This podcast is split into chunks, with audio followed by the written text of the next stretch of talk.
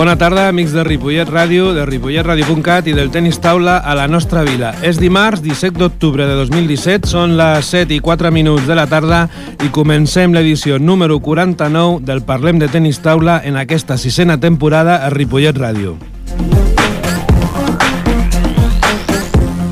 Avui, al Parlem de Tenis Taula, farem un balanç de com han començat les lligues provincials, nacionals, per veure com van els equips de, del Club Tenis Taula Ripollet. També us donarem algunes notícies interessants tant a nivell català com a nivell de tot l'estat i també tindrem a un expert en com educar eh, campions Uh, no només de tenis taula, sinó en general de tots els tipus d'esport. Per tant, uh, en la nostra tertúlia tindrem un convidat, molt, un convidat molt especial. Molt bé, si esteu preparats, parlem de tenis taula. L'actualitat del Club Tenis Taula Ripollet. Avui us acompanya des de l'estudi el que us parla Roman López i el nostre company de sempre, Josep Cucurella. Bona tarda, Josep. Bona tarda, company. Com estem? Bé, avui una mica refredat. Sí, aquest temps és el que porta, no? Una mica, una mica de malestar. Molt bé pues, com dèiem a la introducció, han començat les lligues eh, de tenis taula en tots els nivells provincials, estatals, etc. I ja tenim els primers resultats dels equips de tenis taula Ripollet. Uh, comencem per les lligues nacionals, que bueno, anem, anem de, de pitjor a, pitjor, a, a millor i així doncs, uh, acabem amb Bé. bon gust de boca. Prendrem el dolç al final, com, com les postres, eh? Molt bé. Eh, com han començat els equips de les lligues nacionals? Comencem pels nois. Bé, els nois eh, han jugat dos partits, eh, malauradament encara no n'hem pogut guanyar cap, Uh, aquest any uh, realment serà una temporada dura, una temporada molt complicada. Durilla, durilla. Els equips s'han reforçat uh, molt bé i la veritat és que amb els nostres jugadors, els jugadors de, de la casa, els jugadors fets i criats per nosaltres, doncs eh, els hi costarà, els hi costarà mantindre la categoria perquè no oblidem que sempre d'alguna manera és l'objectiu que tenim, eh, mantindre la categoria i intentar doncs, que algú, alguns dels jugadors joves eh, vagi, vagi pujant fins al primer equip. L'any passat va, ja va fer el salt Albert Vilardell, mm -hmm. aquest any esperem que, que es vagi consolidant, però, però serà, serà complicada l'objectiu de mantenir la categoria. De fet, de fet la, la realitat és que bé, aquest any per també donar pas als, als jugadors més joves, doncs, per exemple, Miquel, Miquel Arnau no ha començat a jugar a Divisió d'Honor i està jugant a l'equip de segona. Per tant, eh, aquest canvi d'alineació, tot i que sigui en els primers partits, doncs eh, a força que s'ha de notar, no? Sí, sí. Molt bé. Una, una miqueta, mm, quasi el mateix comentari serviria eh, per l'equip de, de l'autoescola de Xipol Ripollet, eh, que eh, també està en les mateixes condicions, han jugat dos partits, els han perdut tots dos, i també aquesta temporada eh, els equips rivals doncs s'han reforçat francament bé a part de que els que han ascendit mm, de, de primera de la temporada passada doncs tenen molt bones jugadores. Sí, la veritat és que, bueno, almenys amb els, amb els dos equips que ens hem enfrontat eh, fins ara, doncs les alineacions, eh, bé, doncs són amb jugadores que són fitxatges de, de diguem-ne, nous de, de, de cada un dels clubs i per tant, doncs, eh, bueno, com deies, amb, eh, només amb els jugadors fets a casa eh, doncs tindrem que lluitar força per, per mantenir les categories, però bueno, de, tot s'ha de disputar i s'ha d'intentar com en altres anys ho hem aconseguit, no? Com a, com a tenis taula català tenim la satisfacció, diríem, eh, de que els, les prim, els primers equips, de, tot i que encara només són dos partits, vull dir, no eren molt representatius, però el primer va el Tramuntana de Figueres, el segon el Vic, tenis taula Vic, eh, i a darrere hi ha tots empatats amb els mateixos partits guanyats, que són tots dos eh, a l'Irun i l'Arteal de, de Santiago uh -huh. eh, això què fa les noies? els nois doncs per de, a davant de tot va l'Alacant, l'Alicant Tenis de Mesa, i segon amb, també amb tres partits aquí porten tres partits guanyats el, el Mataró vol dir que mm, de moment a nivell, a nivell diríem de tenis taula català doncs eh, mm. va bé o, o va bastant bé eh? Molt bé, doncs eh, passem al, a la segona divisió masculina i aquí tenim doncs, el Clínica Dental Virgen del Pilar Ripollet, que és, tan llarg, és molt llarg el nom, però l'hem de dir perquè, a més a més, hem de donar la bona nova de que és eh, un patrocinador pràcticament de la setmana passada. Nou d'aquesta temporada, exacte. És difícil, és complicat, i és molt d'agrair que qualsevol col·laboració eh, tingui el seu ressò eh, en el nostre programa. En aquest cas, la Clínica Dental Virgen del Pilar, doncs, eh, hem arribat a un acord de patrocini, eh, eh, a canvi, diríem, d'unes bonificacions també pels socis, vull dir, jo crec uh -huh. que és una diríem, una combinació molt bona de patrocini i intercanvi de, diríem, d'interessos, no? Uh -huh eh, està classificat en quart lloc, eh, té, té quatre, do, quatre punts, vol dir que ha guanyat dos partits, n'ha perdut un i la situació doncs, eh, no està malament. Aquí van empatats amb el segon classificat i per tant, sí. diguem-ne que a més a més el, el dissabte passat li van guanyar a l'Esparreguera i per tant, bueno, doncs és molt aviat per dir-ho, però sempre hem dit que aquest equip estava, diguem-ne, destinat a que pogués cobrir la, la vacant que tenim encara a primera. Hem de dir que, que el grup el grup cinquè de segona divisió nacional és un grup eh, totalment català. Uh mhm. -huh. No hi ha absolutament cap eh, club fora de, de la nostra comunitat, de la nostra del nostre país. L'encapçala la Unió Esportiva Sant Cugat, l'Esparreguera, com bé havies dit abans, el tenis taula Ateneu 1882 i en quart lloc en aquests moments estem nosaltres, Lluïsos de Gràcia, el Sallent, el Falcons de Sabadell, el tenis taula l'Hospitalet, eh, Tramuntana de Figueres, el centre i el tenis taula Parets. Molt bé, i per acabar les lligues nacionals tenim l'equip de tercera, de tercera divisió masculina, que bé, doncs eh, com, com el tenim classificat? Bé, eh, eh, l'equip també de tercera també tenim de donar l'enhorabona eh, al Parc dels Pinatons, les barbacoes del parc, uh mhm. -huh. que també col·laboren una mica amb nosaltres, eh, i el nostre, el nostre equip es diu doncs, Barbacoes Parc Ripollet. Uh mhm. -huh. Bé, eh, aquí han disputat dos partits i estan al 50%, un guanyat, un perdut. Bé, també és un, és un equip de formació, un equip de, de gent molt jove, tot uh -huh. i que a mhm. vegades el reforça algú no tan jove ja, una miqueta més expert, però és un equip sobretot de, de formació encara. Molt bé, i continuem. Una vegada que hem acabat les lligues nacionals, doncs eh, anem a fer una repassada ràpida doncs, a les lligues provincials, que en tenim eh, forces equips. Eh, comencem per preferent. Eh, preferent, tenim, hem jugat tres partits, n'hem perdut dos, n'hem guanyat un, i bé, mm, anem fent, diríem. L'objectiu també és anar mantenint l'equip a la divisió que toca. Uh mhm. -huh. Venim de, de dues temporades enrere que vam tindre molts ascensos. La temporada va, passada va ser molt de consolidació i aquesta, doncs, jo crec que també una miqueta també serà de consolidació i algun, algun equip potser sí que tindrà possibilitats de, de lluitar per algun possible ascens. Aquí, com us hem dit eh, moltes vegades, doncs eh, l'objectiu del club sempre és tenir tota l'escala de categories eh, per, per, per poder fer que els jugadors eh, juguin al seu nivell. Per tant, eh, ara mateix a nivell, a nivell de nois eh, només ens falta només ens falta a nivell provincial la segona B, perquè tenim des de preferem a tercera totes les, totes les categories i a nivell estatal des de la divisió d'honor cap avall només ens falta primera, només primera nacional. primera, sí. Sempre hem dit que la super, diguem-ne, que ni la contemplem per eh, pressupost i perquè bueno, ja és un altre tipus d'organització i de nivell que no lliga molt amb la filosofia del, del club.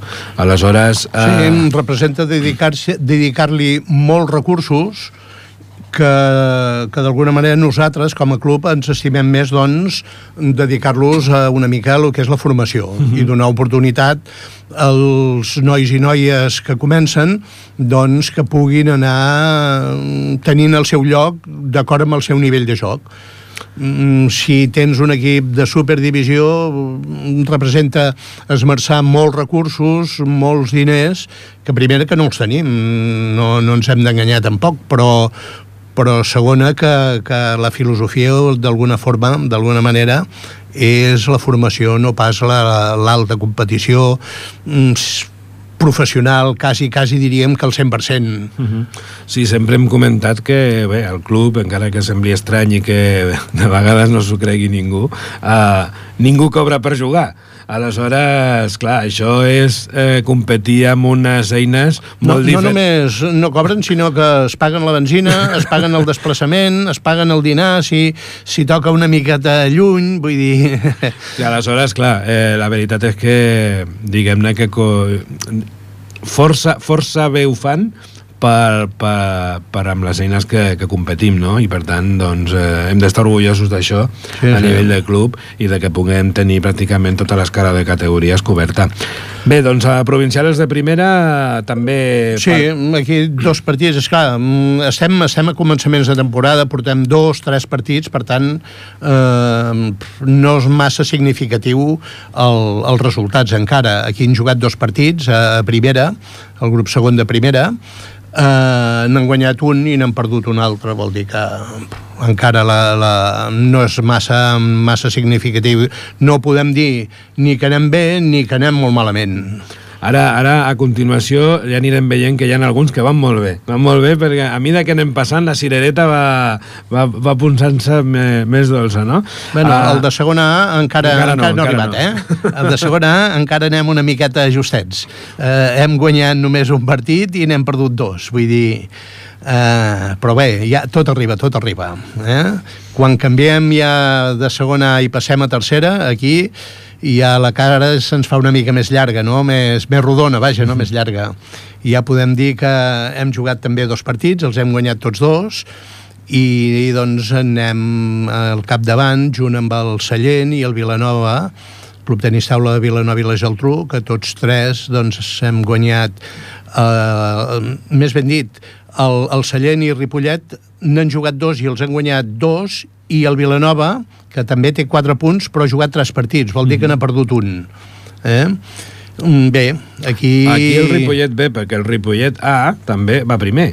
En tercera, tenim dos equips en tercera. tercera tenim do, dos equips uh mhm. -huh. i afortunadament tots dos els tenim a diferents grups eh, i afortunadament tots dos van eh, al capdavant amb el cap de la, del grup tercer, que és el Ripollet A, hem jugat tres partits, els hem guanyat tots tres, tenim, per tant, sis punts, i aquí sí que tenim una miqueta, una petita avantatge pel Congrés, que ha jugat només dos partits i també els ha guanyat tots dos, per això. Vol dir que té 4 ah, punts de moment. A la, tercera, a la tercera provincial aquest any la novetat és que tenim un equip més perquè, bé, com, com us hem explicat moltes vegades, doncs era necessari crear un segon equip perquè hi havia eh, molts jugadors que ja començaven, doncs, tots joves i ja començaven a poder disputar i haver de disputar lligues cada diumenge i cada dissabte, per tant... el, el fet de tindre una escola que, que va funcionant bastant bé amb, amb, amb, jo diria que amb professionalitat i amb, amb plantejaments molt seriosos, és clar, això et crea doncs, un constant de goteig de jugadors cap amunt. Uh mhm. -huh. Vull dir, has d'anar fent una miqueta d'espai, de, de, no?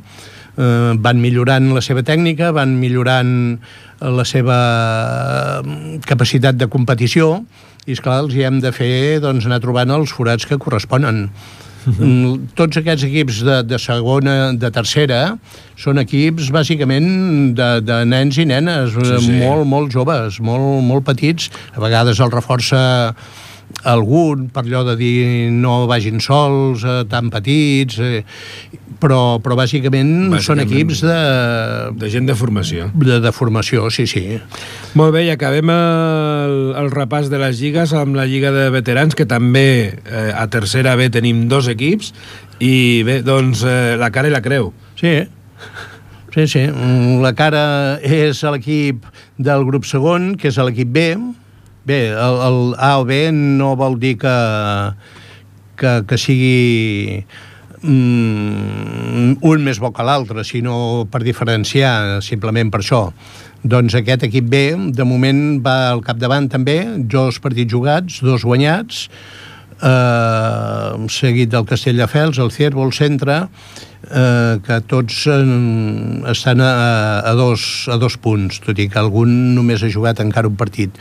I l'altre equip de tercera, doncs, és, si dic el contrari, ja us imagineu que no ha guanyat cap partit, n'han jugat dos i n'han perdut dos, vull dir, no, no hi ha gaires comentaris. Aquest aquest equip, recordem, és un... És de formació d'adults. Sí. Són nens de, de 40, 50, hasta fins i tot potser 60 anys algun, però, però a nivell de joc és, és de- d'aprenent, no? De nens. Eh? Però com diria Però bé, aquell, amb il·lusió. Eh? amb il·lusió. I moltes ganes de, de jugar i d'aprendre. Després ho lligarem potser amb, amb el llibre que comentarem i amb el convidat que tenim, eh, que d'alguna manera suposo que ens dirà que la capacitat d'aprendre i de diríem, i de millorar no està relacionada amb l'edat, sinó que es surt una miqueta de, de dintre, no? de cadascú, de temperament de cadascú.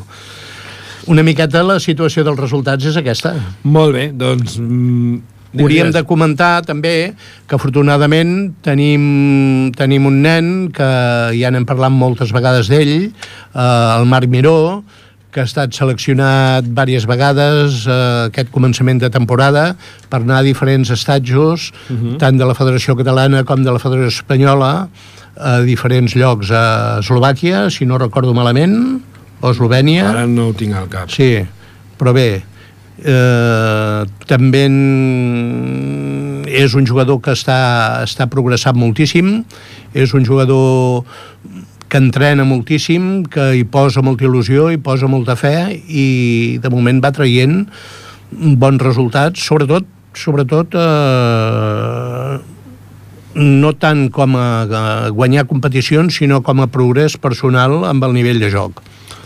Molt bé, i un altre dels jugadors que hem de parlar i que va tenir molt bons resultats doncs, amb la selecció catalana va ser l'Albert Vilardell, que va estar a l'Open de Sèrbia aquests passats 3 al 8 d'octubre i que doncs, va tenir una doble medalla doncs, eh, en individual, que va fer tercer, i en dobles, que va ser va arribar, va arribar a, la, a la final doncs, eh, fent parella amb l'Arnau Pons.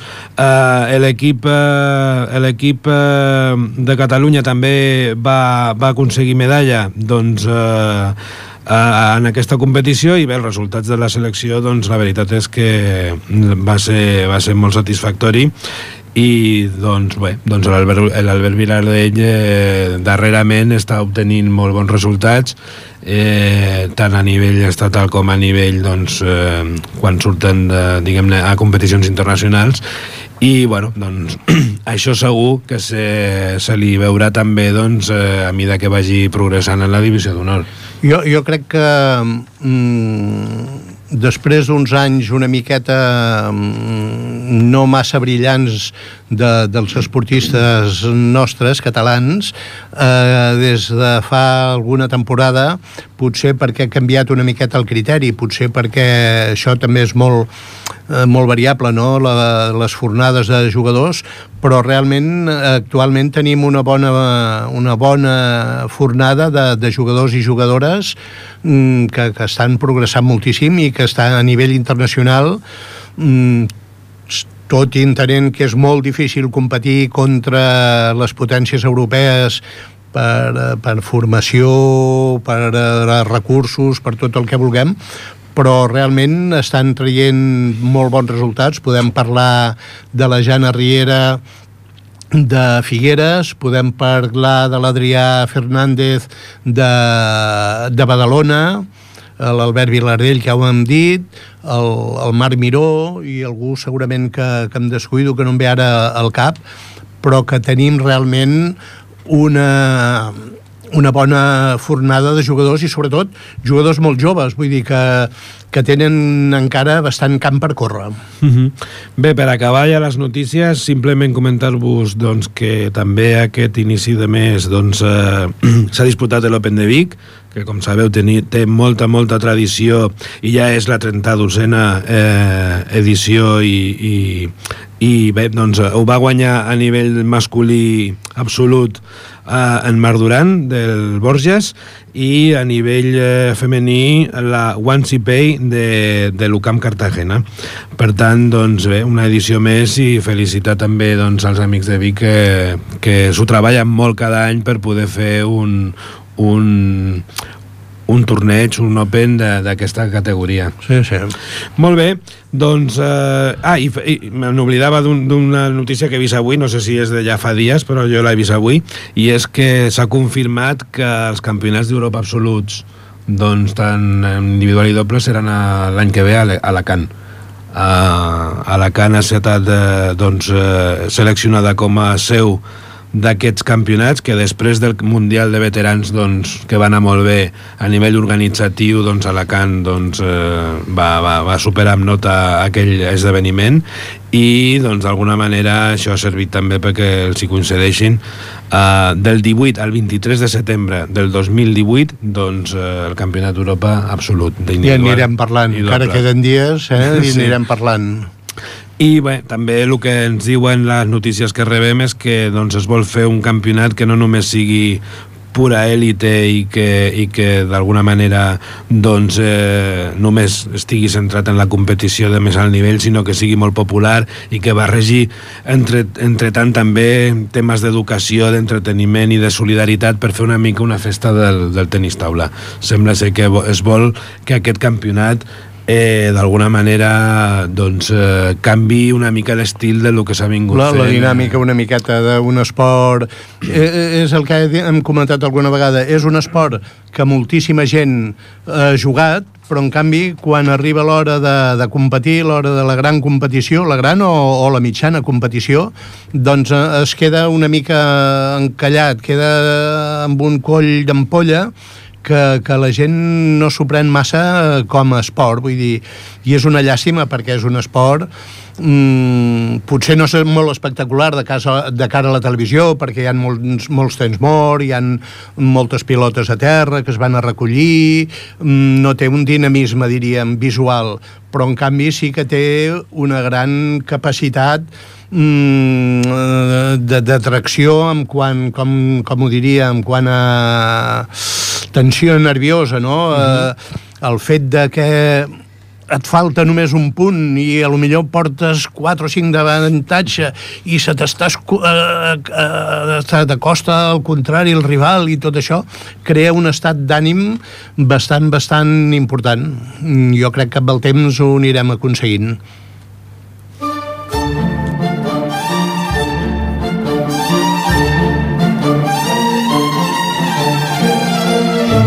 La tertúlia. Molt bé, i com us dèiem abans, doncs avui a la nostra tertúlia tenim un especialista, bueno, un vell conegut del Club Tenista de Ripollet, doncs no per l'edat, eh, sinó perquè porta molt temps de, que, ens, que ens coneixem, i, i que bé, doncs a part del seu càrrec, que ara comentarem doncs, a, a la Federació Catalana, doncs com a novetat ha, ha editat un llibre que segur, segur que, que ens ensenya molt als que ho puguem llegir i sobretot doncs, a, a, a educar campions que com sabeu sempre diem doncs, que d'alguna manera estem educant persones i estem educant també esportistes i per tant la labor del, del, dels clubs com el nostre doncs ha de ser, ha de ser això. Aquí tenim avui, Josep, amb nosaltres. Bé, doncs com hem mig eh, insinuat tenim avui ens acompanya, tenim la, la gran sort que ens acompanyi el Ju, Josep Llopart, que és, com has dit molt bé, Romà, autor d'un llibre, d'un llibre jo crec molt interessant perquè lliga d'alguna manera amb una miqueta el, el comentari que fèiem abans de, de, del desconeixement una miqueta que tenim del, del tenis taula com a esport d'alta competició. I a través d'aquest llibre mmm, vol fer arribar, doncs, no només amb el, el món de, del tenis taula, sinó el món de l'esport en general, lo important que és la formació des de, des de ben jovenets, els criteris doncs, d'entrenament, els criteris de disciplina, totes aquestes eines molt elementals que ell, el Josep, mm, fa molts anys que, que s'hi dedica, fa molts anys que ho treballa i que d'alguna manera és un llibre que jo crec que de cara als clubs i de cara a tots els que d'alguna manera estimem a l'esport i ens hi dediquem, on s'hi hem dedicat i ens agrada, és una eina de molt, molt interessant per nosaltres. Bé, bona tarda, Josep, què tal? Hola, molt bona tarda. Uh, com he dit, fa molts anys que t'hi dediques. Fets primer potser una aproximació a la teva personalitat dintre de, del món del tenis taula. Doncs bé, sempre dic que he sigut una persona que tingut molta sort perquè ha pogut dedicar-se a allò que li agrada i que li apassiona, que ha sigut en el meu cas el tenis de taula. I però em defineixo bàsicament com a entrenador. Vull dir, els títols a vegades de director, de no sé què, responsable. En el fons crec que el, som entrenadors persones que ens agrada ensenyar i veure com persones adultes, nens van, van aprenent llavors eh, al final m'acabo definint com un entrenador de, de, de persones, no tant de, de tenis taula, sinó de persones, que és el que has comentat, no? el que intentes transmetre és aquesta, aquests valors que l'esport ens facilita per, per poder, per poder posar-los en, en escena. No? Creus que, diríem, la formació en el món de l'esport en general, no parlo del tenis taula només, l'esport en general és una eina necessària per a la formació integral, de professional, eh, personal de, de cada un de nosaltres, de cada una de les persones? És, és imprescindible tenir un espai, pot ser l'esport, pot ser la música, pot ser el teatre, on és un terreny de pràctiques on al final no passa res, perdre, guanyar, eh, les encís, són, són, és perfecte per aquests nanos que estem parlant, o de que almenys pel, pel llibre eh, va dirigir, que són de nanos de 10, 12, 14 anys, aquesta etapa tan, que, que, tan formadora, doncs el capdavall és una, és una, és una excusa perfecta per, per educar els nostres fills. Llavors és important que els, els nanos, a part, a part de, de fer l'escola i tot això, facin també una activitat, evidentment que els hi, els hi agradi, però que els hi permeti doncs, tenir eh, encerts, tenir errors i poder, i poder créixer. Mm, de tota manera, mm, és veritat que a partir dels errors també s'aprèn. Sí, el, ara, els nanos sempre miren com, com els interessa i és normal, els hem d'acceptar. Uh, per exemple, uh, volia primer de tot felicitar-vos pel, pel nom del programa, m'agrada, no? Això parlem de tenis taula, sóc un gran defensor de, de, de parlar de, de tenis taula, però de parlar eh, no que, que l'entrenador parli 90% i el jugador digui sí, sí, no, sí, sinó que el jugador parli de tenis taula, que parli de tècnica, parli de, de tàctica, parli que això m'agrada, això no ho veig clar. Eh, és, és això el que, el, que, el que és important del, de quan parlem, perquè el, quan un, un, un entrenador em ve i em diu no, no, jo parlo molt amb els jugadors i que parlin, però qui parla més, tu o ell? Si em diu que parla més ell, malament. No anem bé. Val? Llavors, eh, en aquest sentit és el que eh, intento transmetre amb el llibre són exemples que durant tota la meva vida he buscat d'explicar amb els nanos el més senzill possible, no sé quina pel·lícula deia, de, explícamelo com un niño de 3 anys, que així ho entendré, pues, aquesta idea d'explicar-ho el més senzill possible perquè el, el, el, el nen ho entengui i a partir d'aquí eh, doncs eh, si no ho fa és perquè no, en, en el fons encara no, no ho veu clar aquesta és la idea. No és culpa seva, entre cometes. És, encara no, no he vist, com parlàvem abans de, de, de, de començar, no? aquestes pretertúlies tan, tan interessants del bàsquet, m'agrada molt que sigui un esport diferent al tenis taula. Doncs com és que els jugadors quan mm, fan molt, tot molt bé a nivell de bàsquet, a nivell, a nivell tàctic i tal, però quan estan sota la, canasta, la cistella van i fallen el que jo és fàcil. Això m'interessa. Per què? Perquè el jugador no és conscient que allò és tan fàcil i per exemple hi ha un, llibre, hi ha un, títol de, un capítol del llibre que diu saber fer no és saber, és fer I, I demano al nano, perquè està dirigit a, entre, en principi pels nanos, que ho repeteixi dues vegades, perquè, clar, ara, què, què dit? Saber fer no és saber. No, jo ja sé. Sí, sí, sí, sí, sí, jo ja sé. Vale. Fer què vol dir? Bé, de 10 vegades quantes entres o no? Però 10 vegades amb pressió, eh? Ah, no, no 10 vegades sense pressió. Clar, de què estem parlant? I a partir d'aquí, si fas la prova i em fiques 6, dius, escolta, mm, potser no ho saps tant. I, i, I el que he intentat tota la meva carrera és intentar trobar el punt de vista adequat, operatiu, perquè el jugador se n'adoni eh, d'aquestes petites coses que el faran, en el fons, el fan millorar. És a dir, que amb, el, amb la teva relació, diríem, entrenador entrenant, entrenador-jugador, el diàleg és importantíssim. L'intercanvi d'opinió, l'intercanvi de, de gestos tècnics, si cal, és, és vital. És, és, és fonamental. És, primer, per, per veure quines són les seves referències. Perquè us posaré un exemple molt fàcil. Mira que em dedico a, a, a, a fer de, de, de formador d'entrenadors i jo mateix, fa poc, no recordo, fa un any i mig o així, li deia a un jugador per explicar un tècnica, una tècnica de revés, de dir, escolta, fes com un frisbee, eh? saps que és un, allò un frisbee, val? fes el, el moviment de la, al cap de 10 minuts em va preguntar què era un frisbee. Jo no li havia preguntat.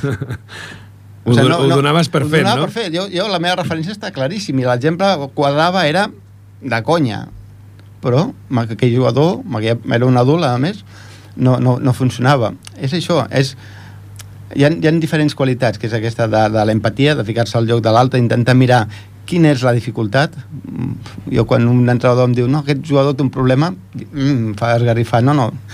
Problemes són altres coses que tothom sabem, per exemple, actualment les quins són problemes. Són dificultats, que tenim tots els que aprenem, tenim dificultats. Llavors, el, el que el que venia a dir, que m'he perdut, era... Està parlant de... No, no, de la capacitat de, de, Això, de diàleg, no? Sí, de, de diàleg, de, de, de jugador, formador, Era entrenador. el, el fet de, de intentar saber quines són les seves referències, molt important intentar eh, humor i no dramatitzar. Els jugadors, els, els entrenadors a vegades dramatitzem molt les coses, no? no, no tranquil·litat, calma, val? i si podem posar-li una mica de, de toc d'humor, tot, tot, tot va molt més, molt millor. O sigui, la, la part, diríem, eh, psicològica de, de posar-te una miqueta amb el cap de, del que està patint en aquell moment perquè a lo millor una jugada no li surt bé o un cop eh, reiteradament el, el, el fa malament Sí, és intentar entendre per què pensa d'aquesta manera. Abans també comentàvem, eh, un capítol que diu la primera manera de, de, de sumar és deixar de restar. Què, què vol dir això? Vol dir que a, a, tothom ens agrada fer les coses més, més difícils, allò, especials, clar, però a vegades tenim forats, vol dir que fallem, parlant de, de, de tirs lliures o d'aquestes safates, clar, el jugador no se n'adona que si guany, jo faig el, el, el, el símil, sou d'imaginar un un ara, com diria? És difícil, faig servir moltes moltes moltes imatges veurem el llibre i també emoticones, que sí, això ho comentarem eh, després. Suposo que, que Uh, això t'ho volia preguntar, faig una mica de, de parèntesis. Sí. Uh, hi ha, en el llibre hi han moltes emoticones, molt simpàtiques, la majoria, algunes amb cara així una mica enfadada, en tinc una aquí davant. Sí. Suposo que, d'alguna manera, és per això, per arribar una miqueta més a la persona que en aquest moment està llegint el llibre, que a última hora està entrenant. El, el fet de llegir el llibre és com si entrenéssim, no? Estem aprenent sí. alguna cosa. Eh, són dues qüestions. Una és l'ús del llibre, no és un llibre per llegir com els altres llibres, sinó és un, ús, és un llibre de treball, on l'entrenador ha d'escollir quin és el capítol, l'ordre de capítols no és, no, és, no és relevant, pot ser que qualsevol, i pot dir, ah, doncs mira, m'interessa ara parlar d'això, els nanos llegeixen el capítol, i després a la següent sessió eh, amb 5 minuts, 10 minuts com a molt, no cal enrotllar-se, han de parlar ells, han de dir, això m'ha agradat, no m'ha agradat, això m'ha semblat significatiu, és una excusa per parlar, com comentàvem abans de, de tenis taula, de bàsquet, de, de handball, de, de l'esport que sigui. I el tema dels emoticonos va sortir perquè al moment un, uns amics em van demanar col·laboració perquè la seva filla de 14 anys doncs, estava un baixó de vòlei jo he soc de tenis taula però bueno, som-hi i bueno, vam començar a fer a, a, a xerrar i jo intentava pues, resumir-li una mica el, el que havien comentat perquè per fixar una mica les idees i com que el tema dels emoticones van, van, I estan van- acostumats. estan acostumats i, i, i, i, i passa millor no? i vaig veure que funcionava que, que realment era el, el format adient per, per, per, aquests, per aquests nanos i a partir d'aquí vas veure que a vegades una, una cara dona molt més, Sí, molt sí, més sí, sentit una imatge. sí, sí. Estic aquí mirant, refullejant una miqueta per sobre el llibre i hi ha una, una... la pàgina 33 del llibre diu la regla de 3 no funciona i això ho expliques molt bé si jo guanyo un vaquell que ha perdut amb l'altre i ha perdut amb l'altre, carai, sóc el millor del món, no? Campió del món, Sí, sí, eh, un, segur. Un, un cop vam fer la prova i, i, i, i de fent re, dif, ja, fèiem unes quantes, eh? no sé quantes eren, però vam fer unes quantes regles de tres, al final representava que jo havia guanyat el campió del món. I la Clar. realitat no el- deu ser aquesta, I la segurament. realitat no és això, perquè es pot mirar molt al nivell de moltes maneres. I, inconscientment, eh, els pares són els que acostumen a fer moltes regles de tres. Val?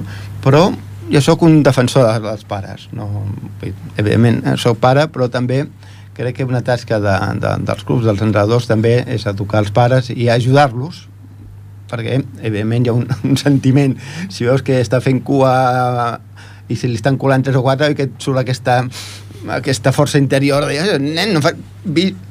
Pues, a- aquesta força interior l'hem de respectar, és així eh, hem de saber-la canalitzar i hem d'ajudar els pares a, a saber quan han de han d'apartar-se una miqueta i patir una miqueta, és la seva feina patir, doncs mira, em toca patir Val, però en aquest sentit eh, a vegades trobo entrenadors que, que, que amb els pares eh, no, no, no volen saber res no, no, el pack ve, ve, ve, Ve- ve tot junt. ve tot junt val?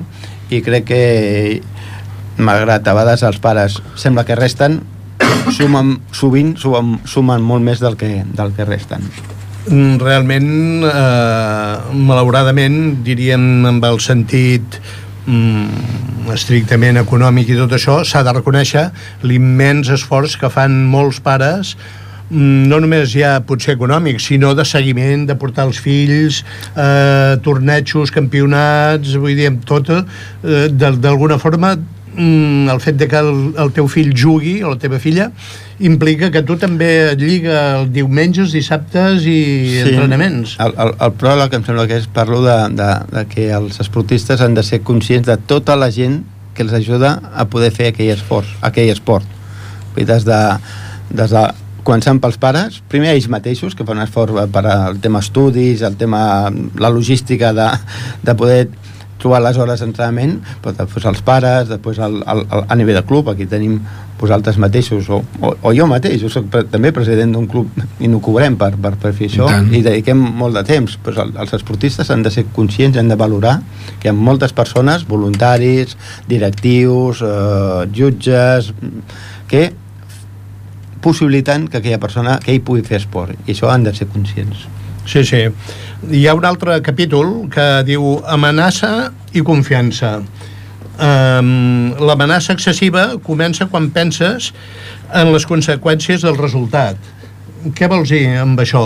Sí, eh, aquest és un, és un tema que és bastant comú a tots els capítols, o a la majoria de capítols, que és el, el de sintonitza't, no? el fet de trobar l'ajust just per, per, per funcionar. Si estàs massa relaxat no, no, no, no funciona i si vas accelerat eh, eh, comets molts, molts errors. a passar. Llavors, com fas l'exemple de les ràdios aquelles antigues, eh, que per sintonitzar, que és a donar les rodetes fins que trobes el, el, el moment just i, i inclús quan tens la, el canal sintonitzat al cap de dos minuts se't desajusta i tornes a tornar doncs eh, si, si fixeu qualsevol entrenador de, de qualsevol esport, el Guardiola el, el, intenten ajustar als seus jugadors les expectatives de, de, de, del resultat i això és de les tasques primordials que, que, que, que hem de fer els entrenadors per, perquè si el jugador està molt ben ajustat dona el màxim de, de mateix recordo per exemple l'Alba Prades una jugadora que va ser de, del, del tenis taula Ripollet Uh -huh. amb un torneig estatal eh, a jugar contra una jugadora de, de València més o menys del mateix, del mateix marge de nivell perquè sempre parlo en marge de nivell vol dir, si jo jugo per exemple amb el, amb el Josep 10 vegades quan guanyo jo, quantes guanyes tu? Si juguem 10, 10 cops, ara, clar, si parlem 9 a 1, 10 a 0, no parlem de tàctica, de res, perquè és, és, Clar. la diferència és, és, és massa evident. En canvi, quan són 7 a favor, 7 a contra, ja comencem a parlar. Aquí ja es- estem dintre del mateix marge de nivell. Vol dir que si ja, ja ja és tenis taula o ja és, ja és qualsevol altre esport. En aquest cas, la, eh, aquesta jugadora doncs eh, la veia desajustada. I li vaig preguntar, a veure Alba amb la jugadora aquesta a València si jugues 10 vegades, quantes guanyes tu, quantes guanya ella? Diu, 7 a 3 a favor. Dic, em sembla, estic d'acord crec que és, és correcte. Si te'n recordes, els dos últims cops que has, guanyat, eh, que has jugat amb ella, has guanyat. Mm, eh, Xavier va vindre aquesta que li toca amb ella, eh? Hòstia, al moment es va... No vol dir que la, la jugadora es relaxés conscientment. Moltes vegades aquestes reaccions són inconscients. I hem de donar un toque per dir, eh, vigila, l'hem de trobar aquell argument que digui, ups, hòstia, és, és veritat. Potser em toca eh, perdre ara, no? Hòstia, això eh, és, és veritat, no?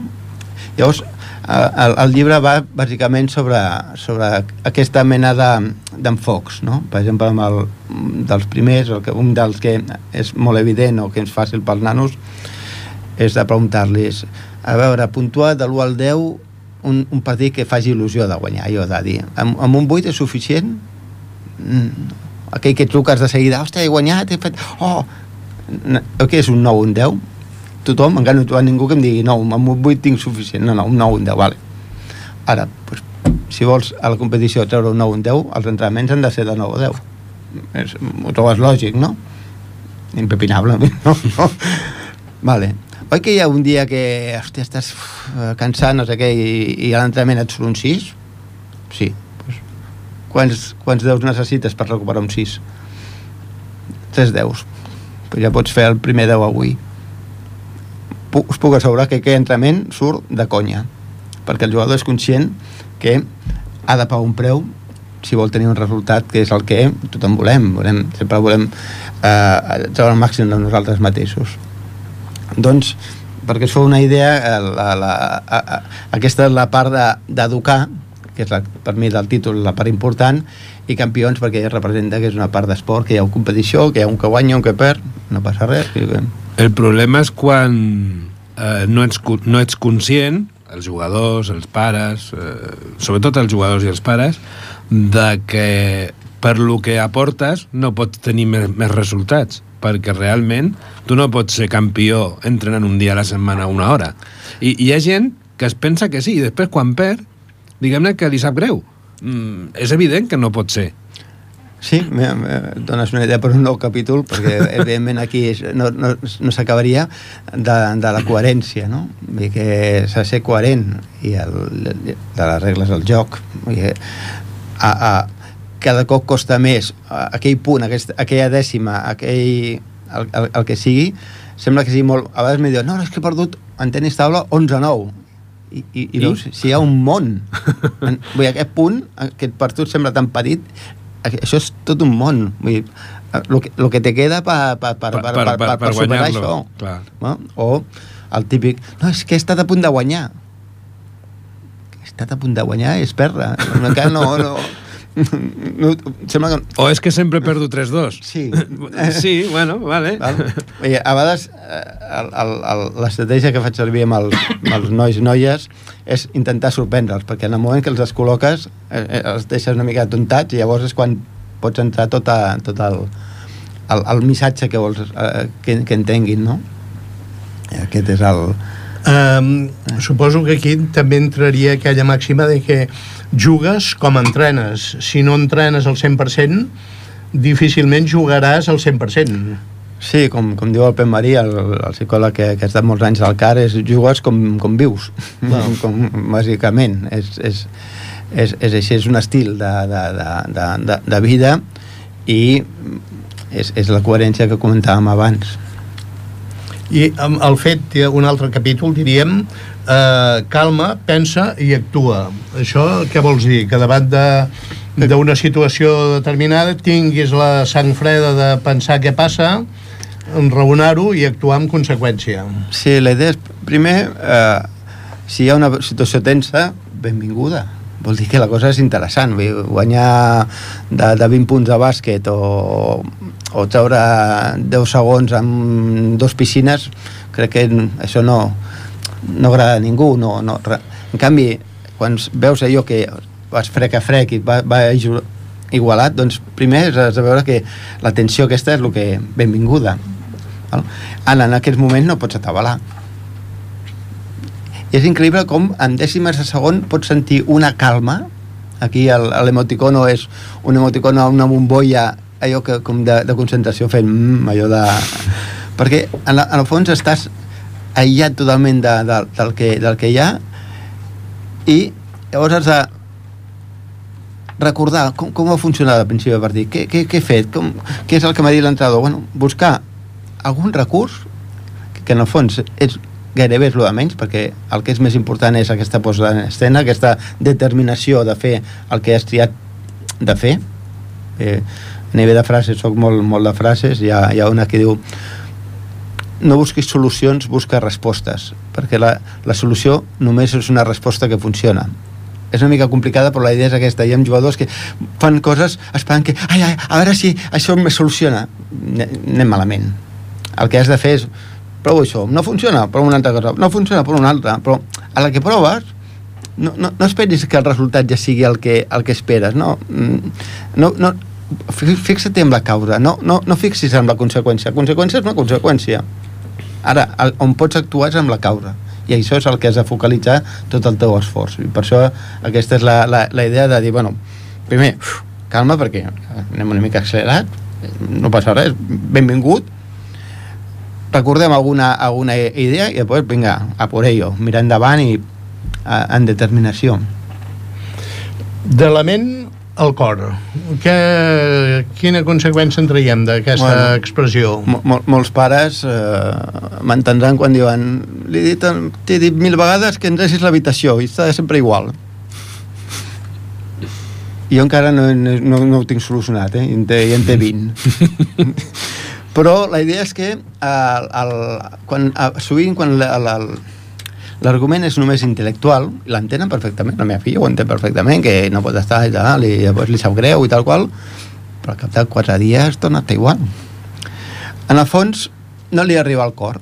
Dir, si, si, si, si li posés les fotos al Facebook, per dir alguna cosa, eh? no ho faré pas, o si, si busques una argumentació o si quan ve algú llavors ja s'espavila per, fa classes aquestes particulars llavors ja endreça, per què? perquè sap que em refereixo que els arguments han de tocar una mica la, la fibra emocional, si no es queden només a una part de, uh, i sí, sí, sí, sí, sí, però és fàcil tornar a caure amb el mateix error. Llavors, és com l'exemple que poso al llibre, vull dir, si, si escalfament, tots sabem que a l'hora d'escalfar doncs, no, hi ha alguns que mm, allò els hi costa, no? Allò de... En canvi, si hi ha algú que ha tingut una, una lesió perquè no ha escalfat com cal, aquell segur que ja ho té claríssim que vagi com vagi, ell escalfarà superbé. Per què? Perquè ho ha viscut. Llavors, eh, sovint els, les persones, no només els entrenadors, a nivell, com comentava a nivell de pare, sovint ens quedem satisfets donant l'argumentació intel·lectual i no busquem o, o si busquem arribar al cor ho fem en plan victimisme en plan allò, ah, és que, que em fas patir no sé què aquest, eh, no, no, no, no, no va d'aquest pal eh? no, no, no vull aquest sinó d'intentar eh, per exemple amb, amb, amb, amb, a nivell esportiu intentava enregistrar sensacions, emocions quan, per exemple, un jugador guanyava un partit de dir, o, o has vist aquesta sensació, has vist com ha sigut valent aquí i has sabut patir com, com te senties? És això, ara intenta això li direm al partit no sé què i ara, o la pilota no sé quantos i ara intentem mantenir-ho al màxim perquè quan, quan d'aquí dues setmanes ei, el partit d'això te'n recordes? us puc assegurar de, de seguida l'actitud de la, del jugador o jugadora canvia i, i recorda aquestes sensacions i, i és això és, que em, és em la petita xispa que diríem eh, que anima o que et dona una mica de, el punt aquell que en un moment determinat et falta, el millor aquell dia Sí, sí. Uh, per exemple, això que comentes, jo recordo al, al, al, en tenis taula que hi ha opció de temps mort, el jugador cansat i, i realment cansat perquè no pot més, perquè és un, un campionat molt llarg, el que sigui, i li comentava, escolta, vale, t'has cansat, t'ho reconec, tens tota la raó, però pensa, si de, de dimarts que ve, quan estiguis a classe, pensis en aquest partit, que no puguis dir que potser és pogut, és pogut donar una mica més. El mateix, i sempre donar una mica més, perquè era conscient de que uh, és com els equips de, el que guanya la Champions dona 10 voltes al camp amb la, amb la Copa i els que, els que han perdut no van ni arribar al vestidor perquè uh, hi han hagut dos pròrrogues no? La, la, com deia el Valdano eh, no, que està de l'ànim, no? És, és, és, és, és, influeix clar. moltíssim, no? Llavors, eh, amb això també hem d'intentar jugar. Sí, sí. I hi ha un altre punt que és bastant important, perquè a vegades condiciona molt, sobretot eh, tirant una mica enrere amb el comentari dels pares, que és el resultat és igual, no importa. Això... Mm, Estic totalment en contra. El, el, el resultat sempre ha d'importar, molt o poc, això es pacta abans del partit. Però el, el no passar res, no, perquè és una, no és competició, no, estem perdent l'oportunitat justament d'aquest camp de pràctiques, estem falsejant. Llavors, el resultat sempre importa. Ara, importa ara i cadascú al seu nivell, perquè això és molt respectable, un s'ha a nivell provincial, l'altre a nivell estatal, però un, el, el, quan el meu màxim eh, objectiu, o sigui, guanya com sigui, encara sigui amb la mà esquerra de xurro, que, vale, però no tots els partits són igual, s'han de tractar d'aquesta manera. I com que estem, estem parlant d'una etapa d'aprenentatge d'aquesta edat de, de, de 11, 12, 13, 14 anys eh, trobo que molts esportistes el que, juguen al màxim cada partit. I això els, els limita la progressió. Perquè tot el que estan aprenent a nivell tàctic, a nivell psicològic a nivell de, de posta en escena, de jugades, de, de tàctiques i tal, s'han de provar i s'han de provar en competició, però s'han de provar amb una mica de pressió, perquè clar, si es prova sense pressió, per això hi ha els entrenaments. De, el, el, el resultat sempre importa. Ara, no, no, no vol dir que sempre importa de l'1 al 10, 10. A vegades importa de 2, a vegades importa... I això és pacte. Amb l'entrenador, quins són els objectius? Perquè els objectius de la competició van ser tècnics, tàctics, de psicològics, físics, i sovint el jugador ell mateix el que fa és el, el, el, és el resultat. Per, ah, per, tant, per tant, un cop eh, s'ha fet aquest partit, tant si ha sigut bon resultat com dolent, que s'ha perdut el partit, és molt important valorar aquest partit. Sí, però amb les preguntes que has pactat abans, perquè sovint els jugadors i els entrenadors fem trampes. Vol dir que abans del partit has de dir, ara valorarem jo diria les puntes a l'examen. Les puntes a l'examen seran aquesta, aquesta, aquesta, aquesta. I després del, del partit... Aquestes, les, no, les mateixes, una... no unes altres, perquè eh, sovint el que fem és canviar les preguntes i això no, no, no ajuda.